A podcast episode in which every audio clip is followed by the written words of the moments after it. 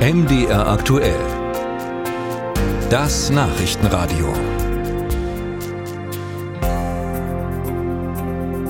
Der ADAC ist mit über 21 Millionen Mitgliedern Europas größter Verein.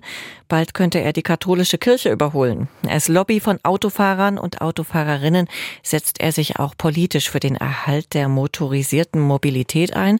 Doch der ADAC ist auch in anderen Branchen aktiv. Mittlerweile bietet er sogar Pannenhilfe für Fahrräder an.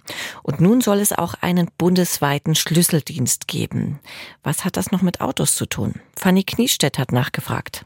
Im Jahr 2022 gab es in Deutschland mit fast 83 Millionen so viele Fahrräder wie noch nie. Besonders der Absatz von Elektrofahrrädern ist in den vergangenen Jahren in Deutschland gestiegen. Dieses Geschäftsfeld hat nun auch der ADAC entdeckt.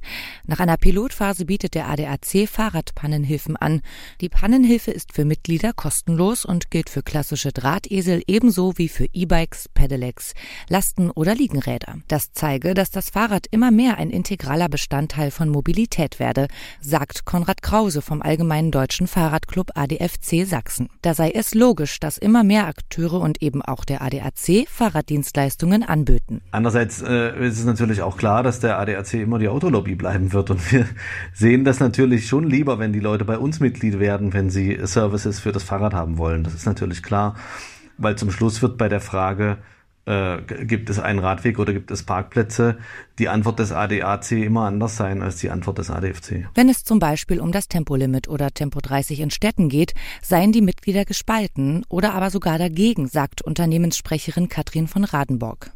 Als Interessenvertretung muss der ADAC die Haltung seiner Mitglieder eben durchsetzen. Wir sind ein Automobilclub, das steckt ja auch im Namen und nehmen aber zur Kenntnis, dass sich Mobilität verändert, wollen auch, dass sich Mobilität verändert. Klimaschutz ist natürlich das absolut relevanteste Thema, deswegen muss sich Mobilität verändern. Wir müssen aber auch feststellen, es gibt Menschen, die wollen weiterhin Auto fahren, die müssen auch weiterhin Auto fahren und insofern stellen wir unsere Angebote breiter auf, um für jeden da zu sein. Die Bedürfnisse der Mitglieder wurden aber auch noch für andere Lebensbereiche erfragt.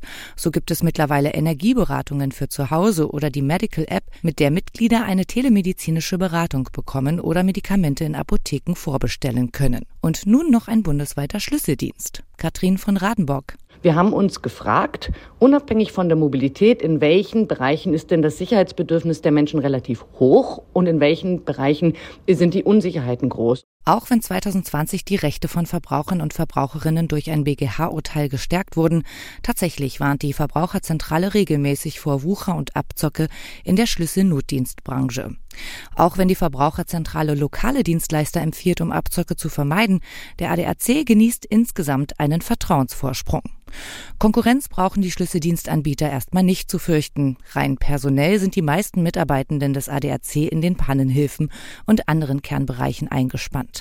Da haben wir natürlich auch Partner, die dann mit uns gerne zusammenarbeiten, weil wir, weil wir natürlich den Zugang zu über 21 Millionen Mitgliedern schaffen. Ab Herbst dieses Jahres soll der bundesweite Schlüsselnotdienst auch für Nichtmitglieder nutzbar sein.